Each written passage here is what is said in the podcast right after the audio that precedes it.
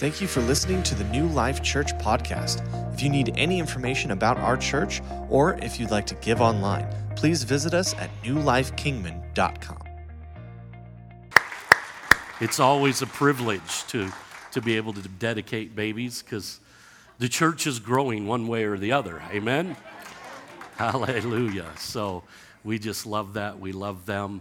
And uh, I believe in God for just great time in their life. Amen. So I would normally say to you, uh, open your Bibles up, but this morning, uh, it's going to be a little different today.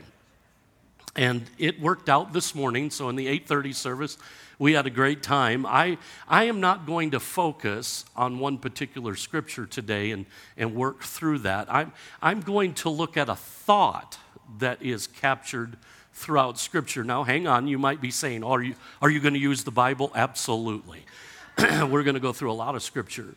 But I'm not going to have like that one verse. And so I'm kind of going to just express what God has put on my heart. And so I'm just going to talk to you today. Is that okay? And it's going to be a little bit different, but it, I think it's going to be all right. I think God's going to help you. See, there's a story that's found in the Word of God, and this is kind of a little bit of a moment, moment of confession. Okay, so there's a story found in the Word of God that really bugs me. Have you ever found a story in the Word of God that bugs you? You read it and you go, that ain't fair. I don't, I don't, I don't know if I like this. In fact, this particular story actually angers me. I know. I, I mean, I had to talk to Jesus about it, and we talked about it. We worked it out.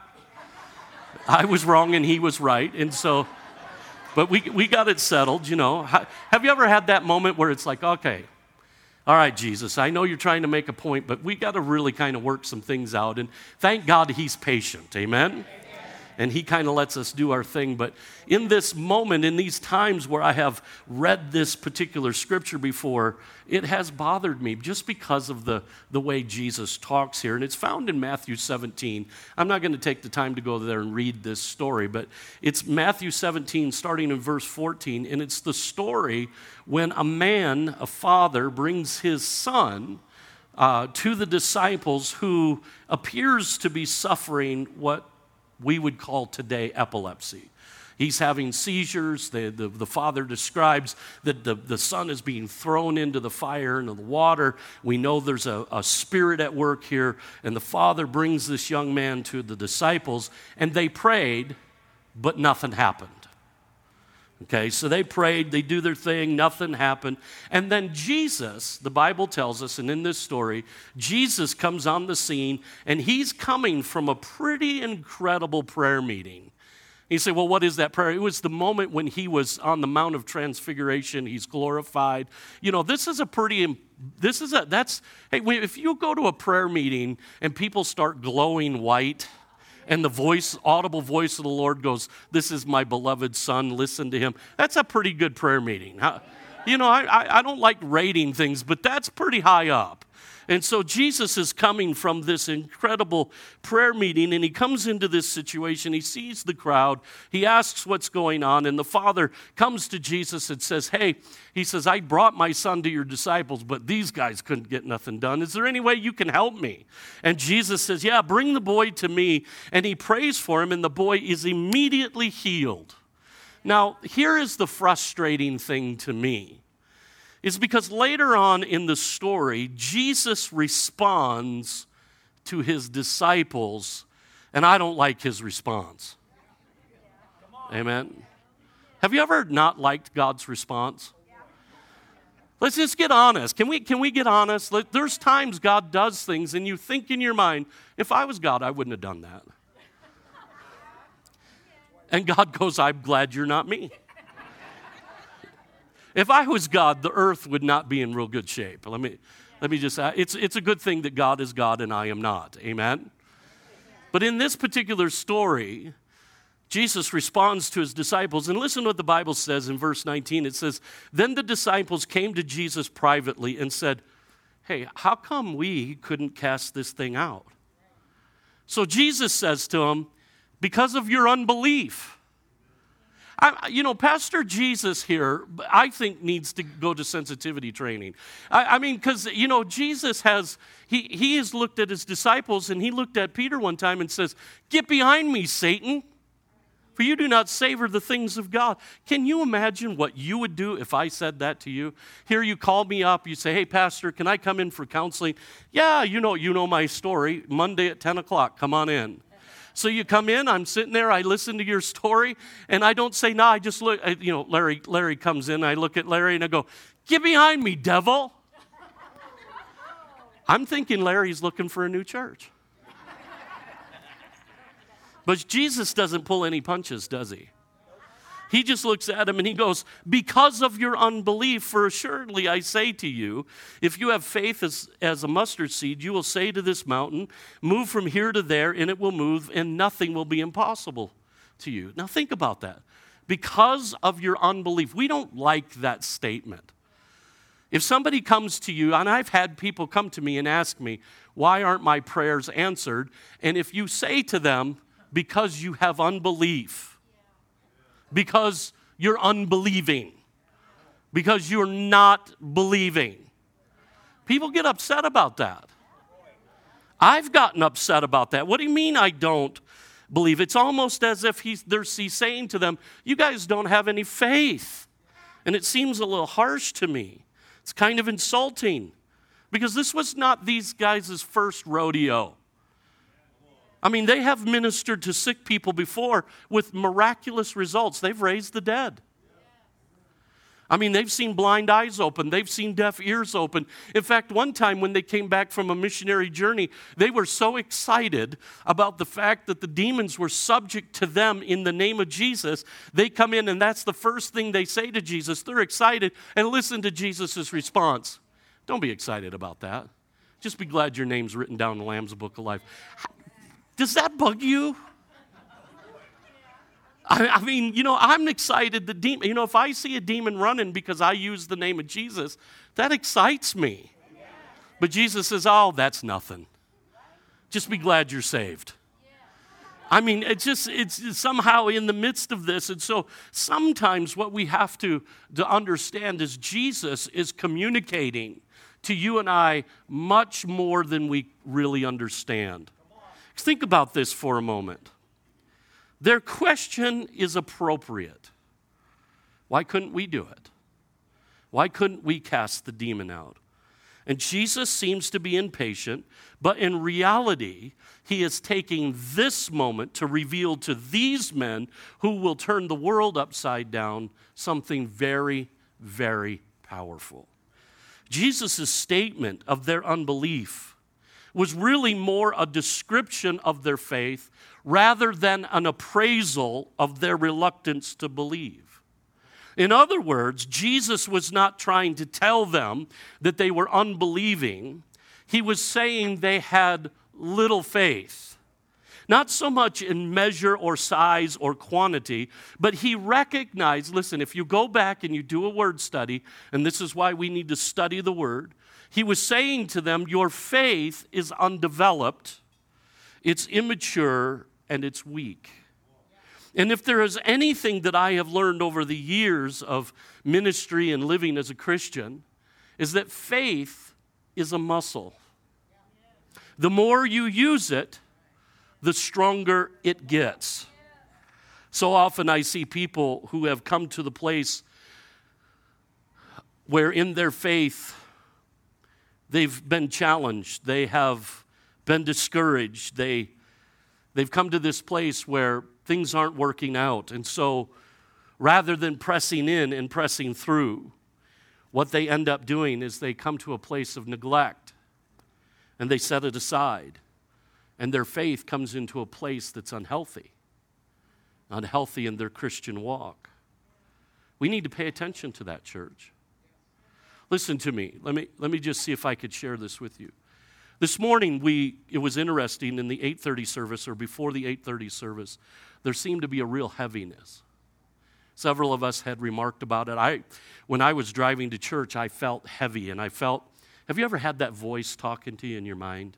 Oh, yeah. You know, that voice that'll say, oh, what are you doing? You're, you, you're, you're stupid.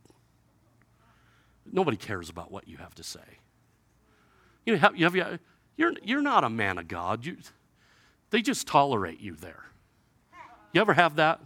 And it felt that. I felt that heaviness. And several people came to me. Andy even came to me. He came to me after he opened the service. He goes, Wow, it's heavy today. And I go, and yeah, no, I feel it. Kathy came to me, and I actually called Kathy in to my office, my wife, and I, I said, Look, we need to pray right now. I said, We need to pray. We need to take authority over this. Because listen to me, see, those thoughts and those feelings that you have when you have them, they're not yours. Do you understand that? See, the devil has a strategy. And the strategy of the devil is to undermine your faith. But look at the devil has no power in himself. The only thing he can do is deceive. And the goal of deception is to bring you into a place where you begin to feed him your power. Look at, see, the Bible tells us that we, as children of God, represent God in the earth, right? So we are, in many ways, the spokesmen. We are, the Bible calls us, ambassadors for Christ. So we speak for God. Why? Because God chose to create a system where his children would do the work, that they would take what God gives, they would take his power, his glory, his word, his strength, all that he is, his kingdom, and that we would express it in the world around us changing the world around us. And that's how God operates. So God operates through you and I. Well, the devil is a counterfeit, he's a copycat. And so what he wants to do is he wants to do the same thing God does. So the only way he can get something done is to get you to do it. And the Bible says this there is power of life and death, the power of life and death in the tongue. So, what does he do? He sows a thought that challenges your faith to get you to speak it. Because now you are empowering the thought. You believed a lie, you empower the liar. The strategy of the devil is to siphon the power of God off of you and to use it to undermine what he's doing in you. And that's what happens. And so he comes along, and what he's wanting to do is he's wanting to seize this and he's wanting to stop what's happening. So this morning, God's wanting to stop what's happening because I'm feeling like, you know, a misfit. I'm feeling like I don't know what I'm doing. I don't know how to do anything. I've been doing it for 32 years. You ought to, you think you ought to know how to do it by now, but the devil's telling me you don't know what you're doing. Well, he is a liar. And you got to stop him. You got to stand. You got to resist. The Bible says, submit to God, resist the devil, and he will flee. So what did we do? We stopped. It said, no, no, we're the children of God. And you're a liar. And what we're going to do is we're going to cut off your lie. We don't believe your lie. We are not failures. We are not misfits. We know exactly what God wants us to do. And so, what we're going to do is we're going to move forward and we're going to step out in our faith. The problem is, so often people come to this place in their faith where they don't. And they buy into the lie. Because you know, the lie, the best lie, is a lie that's got a little bit of truth in it. It tastes not completely right, but not bad enough to spit out. Have you ever tasted something that was really bad? I mean, it's, it's, it's like rotten. You go, ooh, man, that, whoa, that's bad. Or have you opened a jar of something, some unidentified thing in your fridge? It's been in there a while and you're thinking, what is that? And so what we do is we open up and we, whoa, put that away. See, that's a no brainer. That's no, that's no problem. But have you ever smelt milk and you went, well, it's on the edge. It's risky. It's worth the risk. There's enough good in it. There's enough. It's not, it's not chunky yet. It didn't look like cottage cheese. It, it's, but I don't know. It's, it's passable. See, that's what the devil does. He sows something that's passable. It's like, it's like, you know, there seems something a little odd about that, but you know what? Hey, I'm going for it anyway. And we buy into the lie, and what we do is we literally undermine our own faith. In Jude chapter 3, verses, or Jude chapter, Jude, chapter 1, it only has one chapter, verse 3 and 4, it says this Beloved, I love this, I love this portion of scripture. He says, Beloved, while I was very diligent to write to you concerning our common salvation, I found it necessary to write to you, exhorting you to contend earnestly for the faith which was once delivered to all the saints. He says, For certain men have crept in unnoticed who long ago were marked out for this condemnation, ungodly men who turned the grace of God into lewdness and denying the only Lord God and our Lord Jesus Christ. Now, Jude, it's interesting. He begins this passage by saying, I was eager to write to you about something we all enjoy, that we have in common, and that is salvation. He says, I wanted to talk more to you about salvation, but something happens because he feels urgent. He is compelled to change his subject. In fact, there is an intensity, there is a concern, there is this sense of seriousness in his voice. And in the Amplified Version, it says, I found it necessary and I was compelled to write to you urgently to appeal to you. So something's happening. God is getting a hold of Jude and saying, hey, look, I know you want to talk about salvation. That's great. But what we really got to do is talk about this because this is more important. And what he says is, he says, you need to earnestly contend for the faith. Now, I know that in context, that this scripture is talking about the lifestyle, the faith of Christianity. You know, it's like when people say, you know, what faith are you of? Well, we're of the Christian faith. I know that that's the, the, the, the context of this. But I don't believe it does any harm to the scripture to talk about the fact that there is also an attack against faith. Because in our Christian faith, we are men and women of faith, and we walk in faith and something's happening and he says look at we need to earnestly contend. Literally he's admonishing them to protect to guard to invest in to exercise and use their faith in such a way that it guarantees it will grow in a way that will represent what God is actually doing. He's looking to stir them up. He's not looking for a passive response. He's or a casual response. He's he's looking for a passionate embrace of the Christian walk. See, I think this is probably where the root of the problem is. Is because for many of us in the Western world, we are so casual about things unless they are immediately affecting us. What happens is we do things like let's just use an example. I use this example in the 830 service. Let's think about it like this. It's, it's like we, we come to a place where we buy into a thought like let's take an election. Do you know do you know that you have the right a god-given right in this country to vote? To choose who will lead our country but oftentimes, because we've become so frustrated and we've become so disillusioned and discouraged by the results of things, what happens is we buy into a lie that says this my vote don't count, so what's the point? And so what we do is we go, I'm not voting. I've heard people many times have come up to me, I'm done voting, I ain't voting. And what happens is we forget the power of synergism.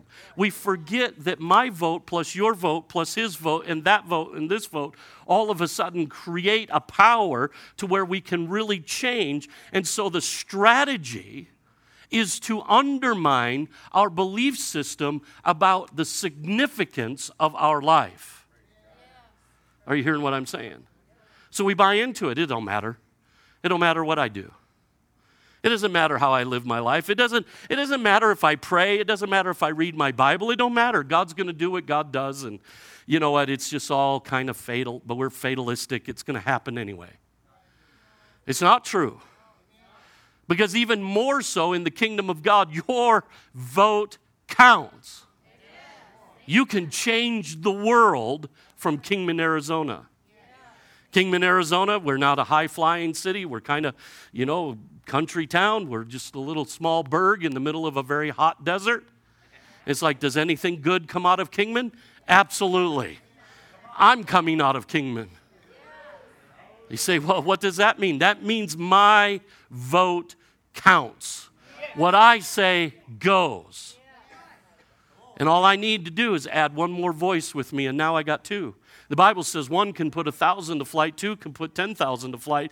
And in the kingdom of God, it is multiplication, not additive. Can you say amen?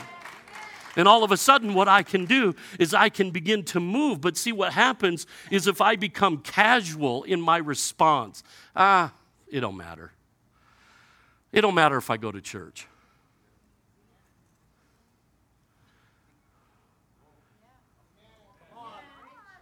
I didn't forget where I was at. I'm just letting that sink. You say, why does it matter? Because your life may change somebody. See, if the only reason you're coming to church is for you, you've greatly missed the purpose of church. That's another sermon. I'll preach that later. I'll get there. See, what happens is we come into this place where it's just casual. God wants us passionate, and He wants us to embrace the truth of His Word for our life. See, so much of the time, we just walk in complacency. Ah, it's good enough. You know what? Good enough has been the enemy of so much of what God wants to do. Look at church. I, I, I think we should strive for excellence. Can you say amen? Everything we do, be excellent. I'm not saying perfect. There's a difference between perfection and excellence. Perfection, you got to get out of, outside of this world. Excellence is greatly attainable. We should not be complacent. But when we walk in complacency, when we walk in that casual response to our faith, the end result is we live far beneath the place that God has for us. Jude tells them there's an active attack against the faith and lifestyle of Christianity. He says certain men have crept in. They've slipped in. They look at he says they crept in unaware. In other words, church, there's right now, there are things that are going on inside of our lives that if we're not careful, we will be unaware and we, they will go unnoticed and they'll, they're working against us.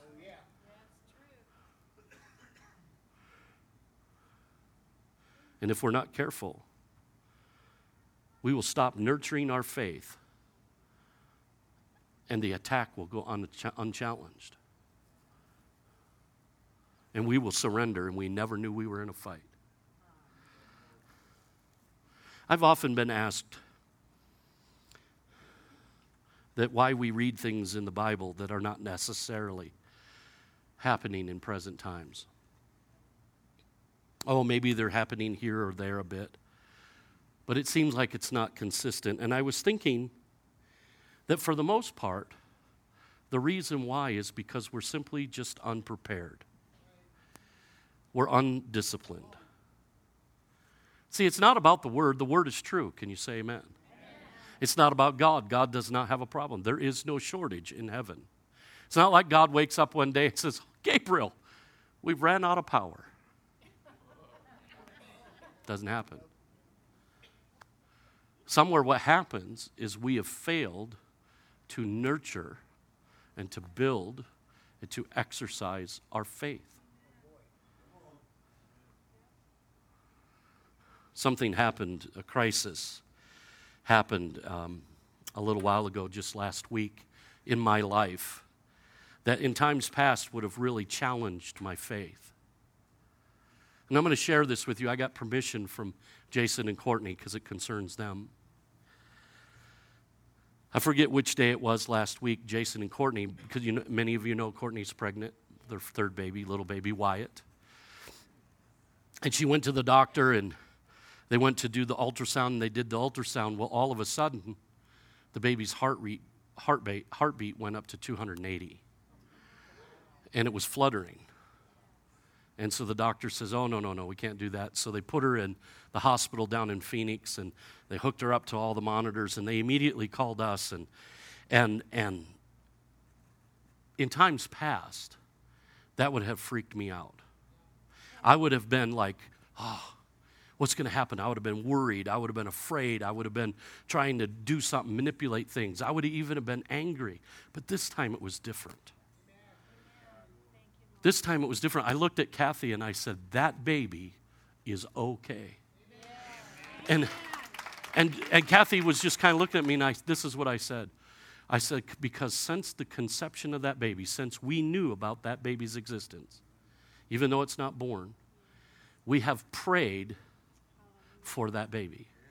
See, I've told you this is nothing new. I've shared with you that Kathy and I have made a lifestyle. Every day we take communion. Every day. And so when we go through the body of Christ and when we go through the elements of, of, the, of the communion, the bread and the, and the wine, and we talk about the broken body of Christ, we pray for every family member by name, including Wyatt. And the day we found out that Wyatt was conceived, he went on the prayer list. And what we pray is we pray life, health, and wholeness over every family. So over Jason, over Courtney, over Titus, over Owen, over Wyatt, over Andy, Shay, Oliver, Alex, and Amy, and Kathy and I.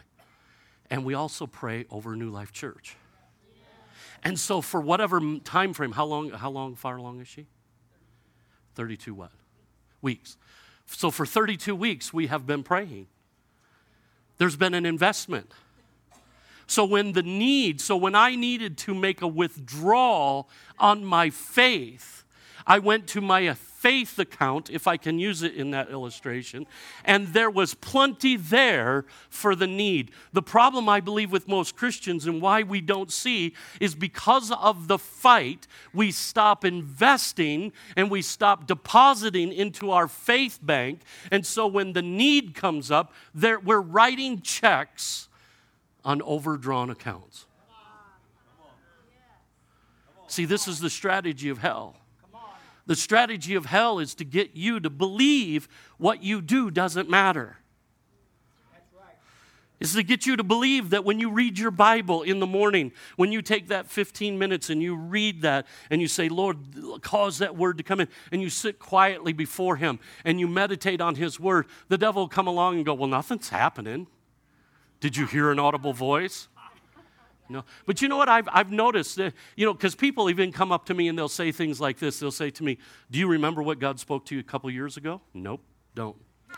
I don't remember what I ate a couple. I don't remember what I ate yesterday, but I know I ate.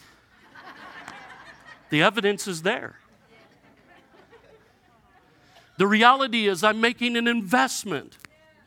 And what I do is I read His Word, I study, I pray. And it's not like that what I'm doing is going, you know what, I've got to do this or else God won't move for me. No, God has chosen to partner with me.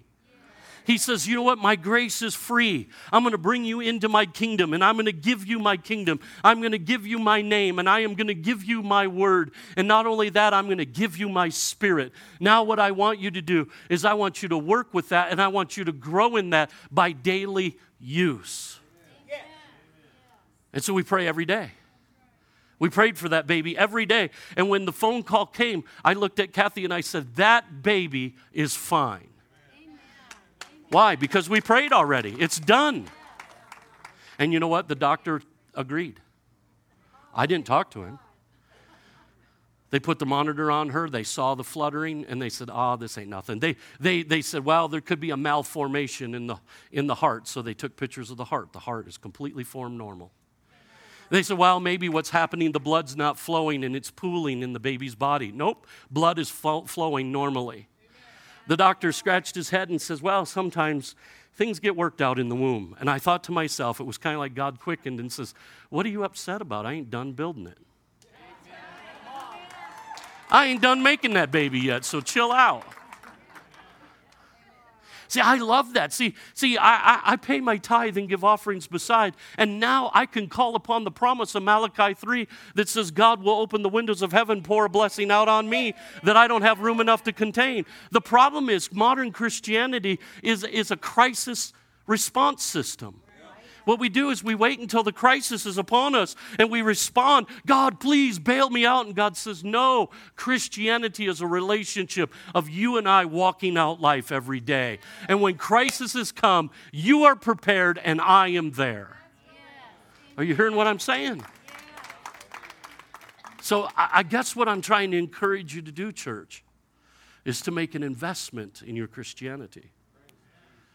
And sometimes I know, I look at, I, I've been doing this a long time. I've been saved for 49 years. In the ministry, 32, and, and you know the story. And I've been doing a long time, and, and I, I could tell you that I don't always have these miraculous, uh, you know, super spiritual, super spiritual moment things going on. But you know what? As I have been consistent, pushing through, studying my word, causing that word to come into me, feeding my spirit, and my soul, praying, talking to my Jesus, allowing Holy Spirit to move. It's changing me. Yes. Yes. It's moving on me. It's preparing me for what's coming. No matter if it's blessing or challenge, I'm prepared. You know, there are very wealthy and extremely talented athletes that understand this. One athlete, I read an article, one athlete spends $1.5 million a year on personal trainers and health regimens and exercise and all of that so that he's always at peak performance, even in the off season. 1.5 million a year. Why? Because he loves to win. You know, Paul wrote about that in Corinthians. He says this Don't you know that when we're in a race, we're all there to win? He says, So run in such a way as to win. You're in the race. Let me, let me, here, let me, let me, can I speak straight to you? Whether you want to be or not, you're in the race. If you're a Christian, you're racing. Now, you might be walking, you might even be laying on the sidewalk, but you're in the race. And yeah, you still got the number on you. You, you, know, you know the numbers in a marathon, it's on you. So you ought, Paul's going, you ought to run to win. He goes, they do it for an, imp- he says, they do it for something that's perishing, a crown, of, a laurel, a wreath that's going to go away. He says, we do it for something that's eternal. See, church, this is about relationship, investing. You know, my wife and I, I our relationship uh, in, in the last, I don't know, few years anyway, has kind of went exponentially better. And part of it is I think we've just learned how to invest in each other. Oh, I'm not saying that she don't aggravate me, she does. and I am certain I aggravate her. Positive. But you know what? We, we, we invest in each other. We talk to each other. We send each other stupid little texts. The other day, it was funny. I was sitting in the, in the office and we were having a meeting, and I just got thinking about my wife and just how much I love her. And I don't know, I was just having a moment. So she, I knew she was at the school working on her room, so I texted her, I love you. And I sent a bunch of little hearts and, you know, all that in text. Well, then when I sent the text, my phone, which is demon possessed and I have to pray over it, uh, decided to switch over into uh, the, the uh, uh oh, yeah, voice dictation. And so I started saying something to Pastor Alex. I, yeah, I hate that. I hate that. I hate them. And so all of this, I hate, I hate, I hate, I hate, is being texted to my wife right after. So then I had to text her back and say, I didn't mean that. I did. I love you. I'm, I'm not schizophrenic. I'm not loving you one minute and hating you the next. But you know what? Let me tell you something about Jesus. This is kind of going a little bit different than it went in 830, so I guess that's some of you need this. Jesus loves to hear from you. When, you, when you're driving down the road and you go, Jesus, I love you, do you know he smiles? And he goes, I love you too. I said, Man, Jesus, you, you are awesome. He goes, Man, I think you're awesome too. So, does he talk that way? Why is it that we are so convinced of the devil's voice and not God's? We are so in tune to that negative voice, aren't we? Well, you know what? I'm, life is horrible. You know, we're like Eeyore from, what's the guy's name? Winnie the Pooh, that's who it is. Man, we need to, we need to talk to Jesus. And you know what? What happens is as you talk to him in daily life, and it's not crisis driven, you will get more and more familiar with his voice. And then you'll start hearing things like, you'll be just, you won't even be saying nothing, and all of a sudden Jesus will send you a text. He'll go, Hey, I, I was thinking about you. I love you. You're awesome. I'm proud of you. You're doing a good job. See, that's building our faith. Church, but we, we, here's the thing we have got to stop being complacent. We have got to stop being passive. Ah, you know, I can take it or leave it. You know, I remember when um, Kathy and I were dating. There wasn't, if there was an opportunity to be with her, I was with her. I didn't even know who my parents were anymore. I didn't care. He said, That's a little harsh. We, our, we, we repaired our relationship later after we got married, but I loved her. I wanted to be with her 24 7. I didn't care. I just, we, my first phone bill, she lived outside of town and it was long distance. This is before cell phones and text and all of that stuff. You guys that are dating now, you got it easy. I mean, you can be, you could be on the other side of the world and it costs you nothing. My first phone bill was $187. $187. Why? Because we would sit and listen to each other breathe. So much so that Dan had to make a rule get off the phone. Because he, he was on call with the railroad. And Santa Fe is calling. They got a crack, and me and her are lip breathing on the phone. $187, and my mom made me pay every dime. My job, I made $103 a week. And I had a $105 car payment. I was in trouble. but it didn't matter. See, somewhere along the line, we got to get to that place where we go, it don't matter, God, I want you. I, want, I don't care how silly it is. I don't care. I don't care. I don't care. Because there is going to come a time to think that crisis won't come into your life is naive. Because the Bible tells us that storms come and they go, and he says, Jesus even says, when the storm, when the wind blows and the rain beats vehemently on your house, will you be founded on the sand or will you be founded on the rock? Well, church, I want to make that investment into the rock. Can you say amen? I'm going to ask Jason and the worship team to come.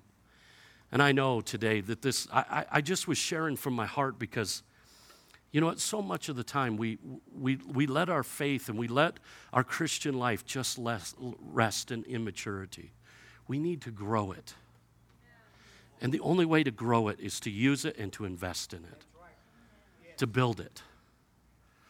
Peter tells us, he says these words in First Peter or Second Peter chapter 1. He says, but also for this very reason, giving all diligence, add to your faith virtue, to virtue knowledge to knowledge, self control, self control, perseverance, perseverance, godliness, and godliness, brotherly kindness, and to brotherly kindness, love. And you know what Peter is doing? He's challenging you and I to grow, to grow in our faith. John Piper said these words He says, It's not a list of qualities to add to your faith, but rather qualities that further develop your faith. See, the thing that just so struck me the other day when we got the news about Wyatt was the fact of how calm, how peaceful, how absolutely assured I was. Now this is done. It's over. And you know what? They're here. There's Wyatt. Here's Wyatt. He's right there. Still under construction. And he's going to be a healthy, we pray. This is what we say. We, we, we pray life, health, and wholeness over Jason, Courtney, Titus, Owen, and a very healthy baby Wyatt. That's what we say. And you know what? God's going to bless it. So I want to encourage you. I want to encourage you this morning, church, that you take up and say, you know what, God, what do you want me to do? I don't know, maybe, maybe He wants you to take communion. I, I have just found that that has been such a rich blessing. Maybe He wants you to do other things. Maybe He wants you to pray a little bit differently, or He wants you to start in the Word. I don't know. Seek Him, ask Him what He wants you. Don't do what I do unless He tells you to do that. Do what He's telling you to do. What is it He wants from you? He will show you, and He will show you in a way that's kind and generous and loving. He won't condemn. I know, I know sometimes, and the point that I made in the beginning is sometimes He sounds harsh, but when you study His words, it's a loving Father that's saying, Come along with me. I've got something so much better for you. I've got something that is going to change everything in your life. And that's what He wants to do for you. Can you say amen? You know what? We're just going to take a moment, as we always do, and we're just going to enter into just a little bit of worship as we close this. And I, I just want you to stand to your feet. And before we start singing this song, I just want to pray over you. Father, right now, in Jesus' name, I pray, God, that your hand would be upon each person here. Father, on everyone that is online right now that is watching. Father, I pray that you would quicken them and stir them. Father, I pray that you would nurture them and help them. God, reveal to them that which you would have them to do, to where they should step out and start building their faith. Father, I just give you the glory for what you're doing in this church. And we thank you, Lord, that you are our champion. And we love you and we glorify you in the name of Jesus. Let's sing this song out to him. Let's just worship him.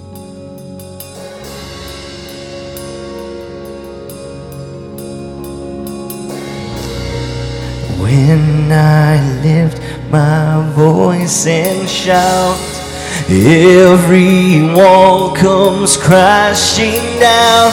I have the authority Jesus has given me. When I open up my mouth, Miracles start breaking out. I have the authority Jesus has given me. When I lift my voice and shout, every wall comes crashing down. I have the authority. Jesus has given me. When I open up my mouth, miracles start breaking out. I have the authority Jesus has given me. You are my champion falling, you stand undefeated. Every battle you've won, and I am who you say I am. You crown me with confidence. I am seated in the heavenly place, undefeated by the power of your name. I am seated in the heavenly place, undefeated with the one who has conquered it all. Yes, Jesus. Thank you, Lord. God, we thank you for the fact that God, you you win the battle, but you call it our victory, Lord. God, we thank you for what you're doing in our hearts, Lord. God, I, I pray, Lord, that we we accept this challenge that you've presented to us this morning of engaging deeper, of going farther with you, Lord God. God, really taking on this mantle of, of relationship, God, that we just actively in our day to day life, God, we seek your face, we seek your hand, we, we seek your will in our lives, Lord. God, and I just pray as we leave this place, Lord, that you give us the strength and the courage to persevere, to hold a standard and be a light in a lost, dying, and broken world. God, that we could be a place of hope, Lord, that we could be a place of love and compassion. God, that there may be people that we come across who have been hurt by Christians and, or by church, or that God, that we can represent who you are a loving father, a loving dad, Lord. That we can be that tool for you. And we thank you for what you're doing in and through this place. In Jesus' name, amen. Our prayer team is coming up. If you have any need, if you want someone to contend with you, pray for you, that is what they are here for. Uh, why don't you uh, just love on someone as you leave? We thank you for coming to church. We'll see you next week.